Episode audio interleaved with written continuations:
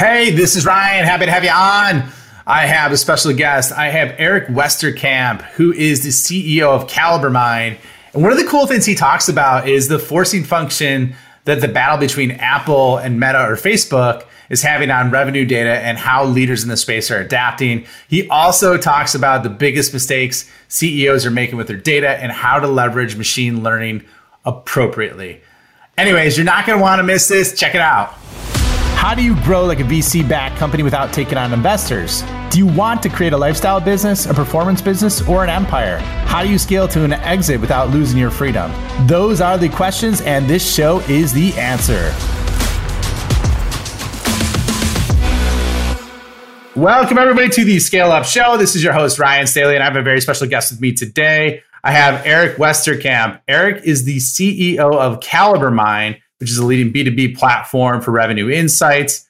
On top of it, he takes a really data driven leadership approach and actually gave CaliberMind its North Star and um, has a lifetime within sales and growing revenue organizations in a very, very entrepreneurial fashion. Eric, welcome, man. Happy to have you on the show. Yeah, thanks. I'm uh, you know really happy to be here, and thanks for inviting me. Yeah. So I'd love to get like kind of catch people up, talk about where you're at, but let's do a real quick revenue rundown just to give us some context on where you're at in terms of the journey. So, where are you at in terms of revenue range for your ARR?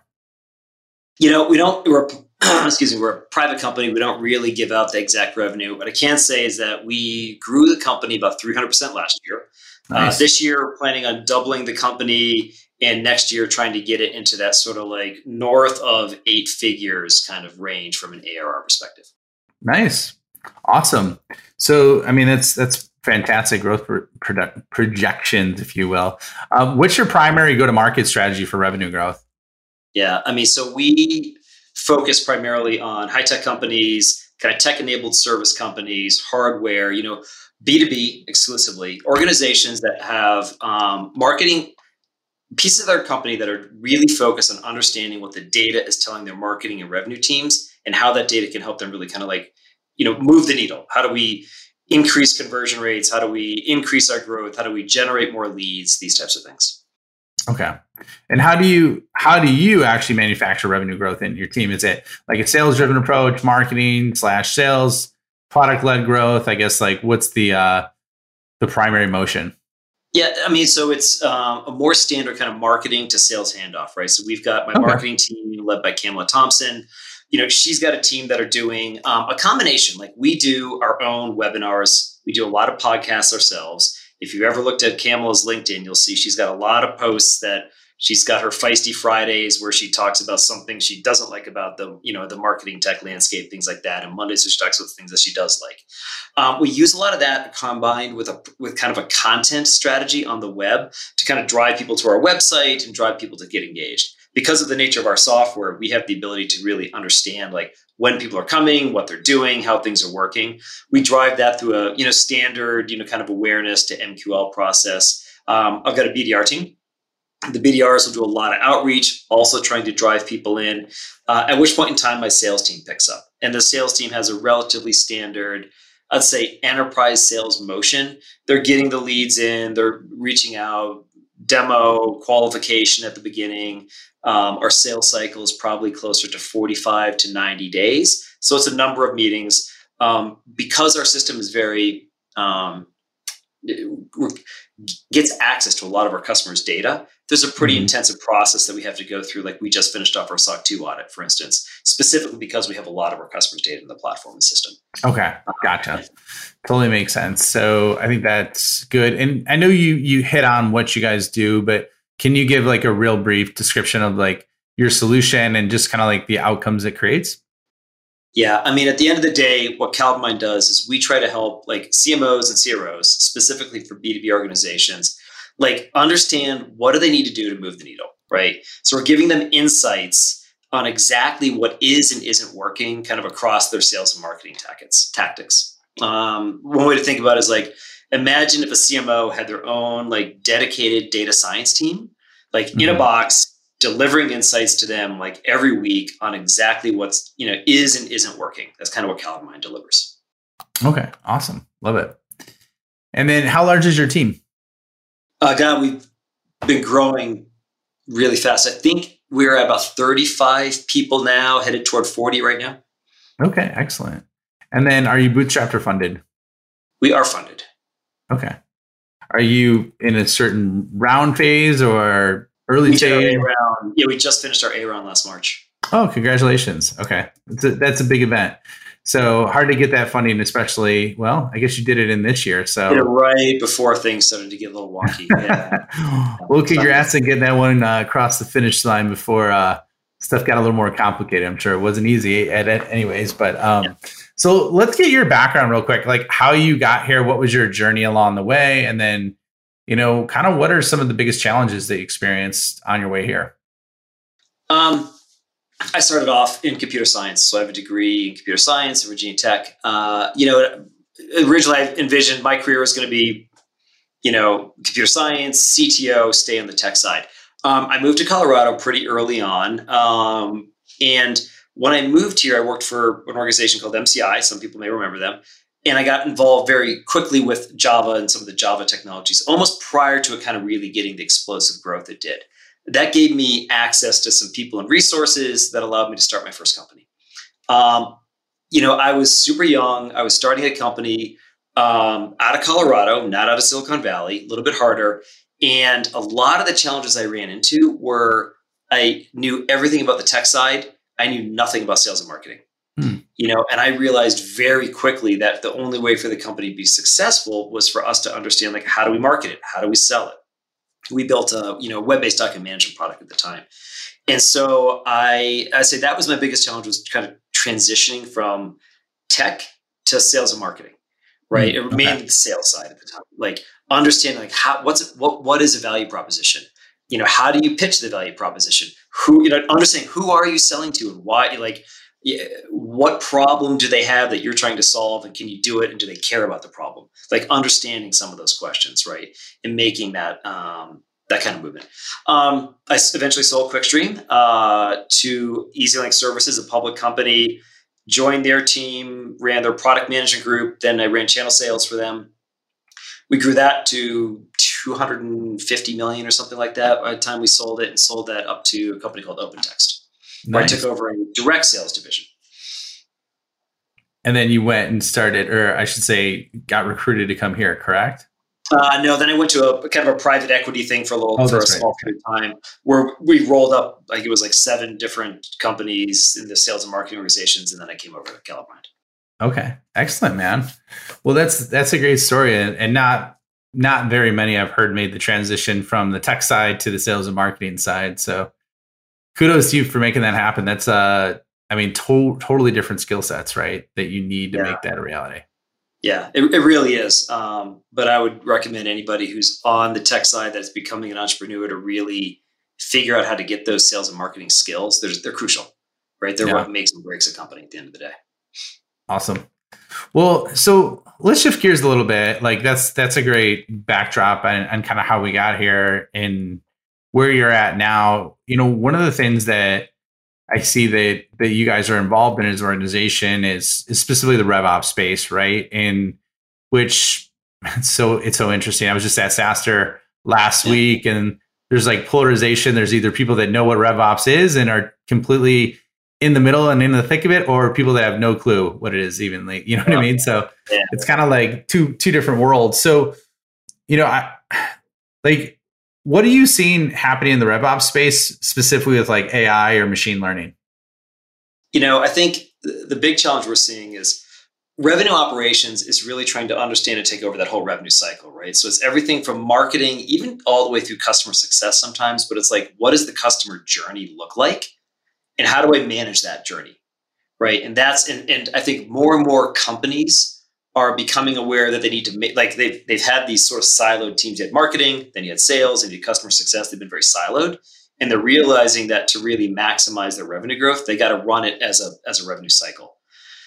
As RevOps teams start to get in there, one of the biggest problems you realize is like, okay, so the so this cycle is being run. I think I read a stat where they said the average enterprise organization has 90 systems they use to communicate and manage the data across their across their prospects and customers. Right. Wow. So now imagine your RevOps team and you're trying to figure out like what's going on like what here triggers what over here what signals tell me that a customer is ready for an upsell what signals tell me that a customer you know that somebody's getting aware of my product and needs to and is ready to buy something right what's pulling all that data together and it's been a real challenge for a lot of companies what i've seen organizations do often is they then they go in they say they grab their data science team they pull them in and they plop them down and say okay pull all this data together and drop it into bigquery aws snowflake something plug Tableau or Looker on it and give me the give me the insights now. And they'll do this, and depending on the sophistication of the data science team, they'll get different levels of success, right? Because what they find out is that the challenge is, you know, how do you match an ad click on LinkedIn, right, to a data record in Salesforce? Right? How do you then match that same thing to a to a you know somebody using SalesLoft and sending out outbound emails? How do you stitch mm-hmm. all that data together? And it becomes really difficult. And then those teams realize, oh, you know what? The marketing team just switched platforms twice on me in the middle of me kind of you know building up this project. Right? We're we're, we're migrating from this, so they're constantly changing the information, the data, the data feeds, and all of that. Right? So it becomes really challenging for them. Okay. Yeah, I, I could see that. I think um, so what you're saying is basically like those those cloud platforms, like or you're basically the uh, data lakes or whatever you want to call it. um, like with the snowflakes and AWS, is it, it all depends on whether or not they could execute based on the data science scientists, I should say, level of expertise. And it's probably challenging, I would think, because the functional expertise has got to be pretty tight it's for really them to hard. understand and rank yeah. like how all this correlates and interrelates together. Yeah, I'll give an example. Like a data science team, you know, they may know the data science and machine learning really well, but some will say, well, I want you to build an attribution model. And, and, they may not even understand like the difference between, you know, campaigns, campaign types, channels, programs. It, like they don't understand even the verbiage that's being used. Yeah. And they start getting these giant data feeds. So, and they have to turn that into meaningful results over here. It's really challenging for them often. Oh yeah, I can imagine.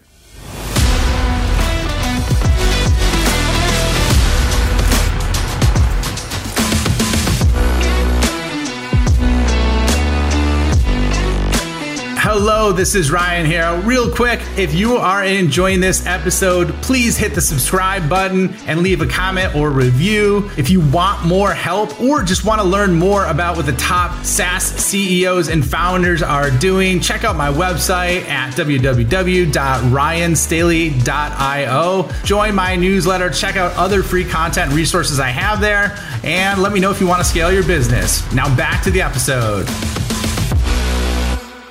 So that makes a lot of sense in terms of how to leverage that. I, I guess what what trends are you seeing in the space then right now with folks data when it when it comes to the revenue side of the house and um, what are you seeing? You know, on the on the top of the funnel side, we're seeing that things like um, you know all of this stuff going on between like first party cookies and third party cookies and are they going to survive and what's going to happen that's actually driving a lot of change into a lot of organizations what companies are realizing is that a lot of B2B companies have really relied on third party data, third party cookies to sort of drive their lead engine, right? And it's starting to it's starting to drop off and not work.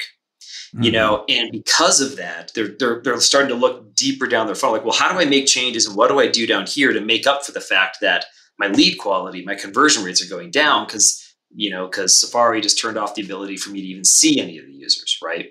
Right. That's going to happen to Chrome. It's going to happen to, you know, as that progresses, that data is just disappearing. And so what they're really starting to do is they're starting to look to their first party data. Okay, I really need to get on top of like, what do I know about my customers? Like, who are they? What are their trends? What are the activities? And and and they're starting to realize like, I don't really have a good grasp of what that is. That whole the whole buyer journey, that whole you know kind of process life cycle, right? The other trend we're seeing is that you know, um, organizations are really trying to figure out how do you start to use like move toward like buyer groups, you know, as opposed to just an individual lead kind of moving through their system, especially when you're dealing with B2B. B2B mm-hmm. buying processes are becoming more complicated. There's more people involved, right? Um, and tracking that is really hard.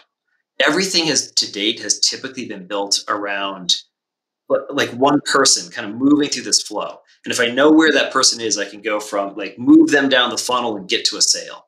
But the reality is that that's just how it works, right? This one person may drop out, three people may come in, two of them leave the company, right? It's a whole process with a lot of people involved. People are trying to figure out how do I manage that, you know, in today's world. I've got all these data points and touch points, but what do I do about it? Hmm. Okay. That makes sense. So how do you how do you execute on that? Like how do you manage and look at it at the group data? I think you know what you're saying makes a lot of sense with the third party yeah. data versus first party data. So what do you think is the uh, the key element to do that? I mean, for CaliberMind, that's what our platform is helping a lot of organizations do, right? So I see it happening in a lot of different ways. Um, the way we do it for customers is that you know we grab all this data from all their platforms. We can see everything from the ad platforms to Salesforce to Marketo to whatever they're using. We pull that data together. You have to have a lot of logic that understands how to like stitch that data together, right? If you think about it, there's all these events and touch points, right? Somebody opened an email, somebody touched a website, somebody did, right? How do you stitch them together? And then how do you track that along with the buying group, right? And so, like a challenge that Salesforce has is Salesforce is really lead centric. You have a lead object, you have uh, a contact object, an opportunity object, an account object, right? Um, it's really hard to track the buying group there right? So one of the things that we've done is we've extracted that and created the concept of sort of like a, a, a funnel object, funnel member that tracks all the data across the systems, and you can kind of push it through the systems and pull together that buyer journey at the end. I see a lot of companies doing that. A product like CaliberMind, you see them trying to do it with a data warehouse, trying to build solutions. You see a lot of people trying to kind of build that solution out using a lot of different kind of pieces that they kind of plug together. Yeah, totally makes sense. Um, so I, I, guess when you're looking like I mean, ballpark, and you, how many customers do you guys have, or how how many interactions have you seen like all these data sets across? How many interactions? Like how many touch points? Well, I guess how many customers, right? Or how many? I'm trying to understand. Oh, we got, you know, we're sort of like 60 to 100 customers on our okay. platform right now. Yeah, it's still a great deal. Like, so uh, let me ask you this: like, so of the trends, like, of the companies that are doing it the best, you know that that you work with what are what's the patterns that you recognize that and, and what i mean doing the best in terms of like looking at things holistically to drive a result yeah. right? Like what's the pattern that they're doing to make that a reality? You know what i'm seeing as a best practice is that first of all the organizations have to make the decision to become data driven right? Mm-hmm. understand like use the data to drive what they're doing. A lot of marketing companies and a lot of market there's not data driven right? Really? Once they make that decision, and that's another trend I'm seeing is that we're seeing that more and more. A lot of it's because you've got sort of a new generation of of people coming into these roles that you know have grown up that way, right? They're much more comfortable with these tools. Once it became data driven, they have to make the decision like, well, um, how do I get that data? How do I get a set of data that's meaningful to me? Right? Mm-hmm. How do I pull this together and get the data into something that I can use? Right? And then it's really understanding what questions do I want to ask? Mm-hmm. And I'll be honest, that's often the hardest part is they figure if I just get all the data together and put a bunch of reports on it, I can do something with it. But they're not really drilling and saying, like, well, what decisions do I want to make? What levers am I trying to pull? Um, a good one that comes up a lot is marketing attribution, right? I'll be honest, um, we have never ending debates from our organization. It was like, does attribution even work? Right. But at the end of the day, it's like attribution is a tool that gives you insights based on the data you have to help you make decisions. And as long yeah. as you view it in that lens of like, without it, I've got nothing. With it, at least I've got some understanding. And it's a way of like rank stacking marketing campaigns and activities and tactics. So you can start to make decisions around like which ones are working better than others. I'm putting a bunch of money at some. Am I getting a return on that investment? Because if I take that money and put it over here, would I get a better outcome? Right? You need to be able to make those decisions. You need to put in tools to do that. Attribution is one way of doing that on sort of the marketing campaign level. But its challenge is that it tends to be very backward looking, right? You have to already have opportunities and revenue in there to be able to make those decisions. Um, but it is one tool that we're starting to see best practice best practice teams start to use in that way. Um, others is that we're starting to see people use more holistic, um, like engagement scoring, cross system engagement scoring to like monitor accounts moving through their buyer journey and understand like how engaged are these accounts and are they ready based upon certain uh, factors that we're seeing in the system for my sales team to engage for instance right Um, you can use machine learning to do that. You can use discrete math, however you want to do it. But companies are starting to try to figure out how to how do I put that together. And the last thing I'm seeing is like companies that are really getting best. They're trying to figure out like at the end of the day, once I see a bunch of companies move through a process, how do I extract up the buyer journey? Like the journey that's like, if you think about it, you've got all these different journeys happening across all your customers. Which ones tend to be in the middle? Which ones tend to be outliers? Which ones are really tend to go faster and are you know on this side of the curve, and which ones are on this side of the curve? What are those anomalies, and how do I visualize that? I like it. I like it. So it makes a lot of sense. So EcoSewer, uh, should say cross system engagement scoring, um, extract up the buyer journey. And then I, I, like the other thing that you mentioned, and this is my just interpretation of it. So you didn't say exactly this way, but ability to stack rank campaigns in terms of like where you spend your your money um, in a dollars and cents way, right? How to compare yeah. and then take yeah. out, add, subtract, right? So yeah. uh, I think that's that's really good, great insights uh, for that, just because of the fact that yeah, there's I mean, and what's happening? We got social media, you got live events, you got organic, you got paid, you got outbound, you got SDR. I mean, there's just so many different areas so many, that you look at. So many touch points. So we okay, well, oh. go ahead. What were you gonna say? I'll say so. We had an interesting experience, even looking at our own data, where we were we put our system in place, and we started looking at um, how personas mapped across time during those buyer journeys. And we had been selling primarily to marketing operations, revenue operations, you know, director, VP level. That was sort of our target. And when we put together our map, we're like, about 90 days, 45 to 90 days before those interactions, we saw this giant spike with CMOs and CROs. And what we realized what was happening really was the CMOs or the CROs are actually coming to our website. They were looking at data, they were downloading some webinars and content, stuff like that, and then they were going away. And then 45 or 90 days later, somebody at their company would show up and actually like do a demo or do something like that. So we actually redid, or we're actually still in the process of it, redoing a lot of our high level messaging on the website to be more, to be higher level, to be honest, to attract and be more of that like, okay, what is the core problem of solving? Because different personas are really looking to solve different problems, right? Even with the same product you know so how do we get the messaging up higher? How do we attract them a little bit earlier and have a really good path so when these other people come in they can really find the more detailed data they're looking for quickly right? And the result is we're starting to see you know already starting to see higher conversion rates on the website. That's awesome. Well we're just about up on time eric. So i guess like my last question for you is where do you see the future of tech going over the next three to five years? And then we'll wrap it up. Tech in general that's really broad. Um, what okay, I'll say, say SaaS. Let's say SaaS. Let's say SaaS. Yeah, SaaS and stuff. You know, we're going to see more and more. Um, I'll call it applied machine learning. Right? People are just starting to figure out how to actually use machine learning and algorithms in this data in ways that move the needle. I think we've seen a lot of people that threw machine learning out there to put a machine learning tag on something, and it did something, but it wasn't clear that it was doing something helpful. And I think that people are starting to figure out how to leverage that data and that information and the algorithms to actually help them make decisions, right? Machine learning is really good at picking out patterns, right? What is a pattern? What's like groupings and patterns? And people are starting to figure out like, how do I use that to then give me insights I can make decisions off of? And I think the next wave of apps you're going to see, you know, we're one of them, there's others out there, are apps that are really much more focused on using the machine learning to help support and answer very specific questions for, you know, in our case, CMOs and CROs, but other C level organizations and getting to the root of like why. And then they're going to become, um, they're going to have the ability to look and see like why is the algorithm making that decision? Because if you can't pull it apart and understand why it's making a decision, no one will trust it. People are now just getting to the point of being able to kind of figure out how to do all that. Wow. Love that. All right. So, where can people find you? Where can they find out more about CaliberMind? And then we'll wrap it up. I mean, uh, calibermind.com. Um, we're all over LinkedIn typically, um, you know, or if anyone wants to, they can email me. I'm just ewesterkamp at calibermind.com and Westerkamp with a K.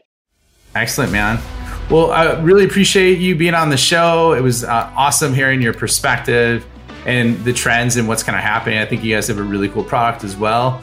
Um, so thanks for being on, Eric. I appreciate it. Yeah, Ryan, it's a pleasure being here. Thank you. All right, we'll see you all in the next episode. Thank you for checking out the Scale Up Show. My mission in life is to help founders and revenue leaders avoid all the pain and suffering in revenue growth so they can flip it and create a life of their own design. So if you enjoyed this show, please like, review, share it on social, and more importantly, just share it with a friend. Share it with someone that you think could learn and benefit from what you heard on today. But the more we get the message out, the more people we could help, the bigger the impact we make, and the bigger the community gets, which helps everybody. So once again, thank you for being a loyal listener. I appreciate you and look forward to seeing you on the next episode.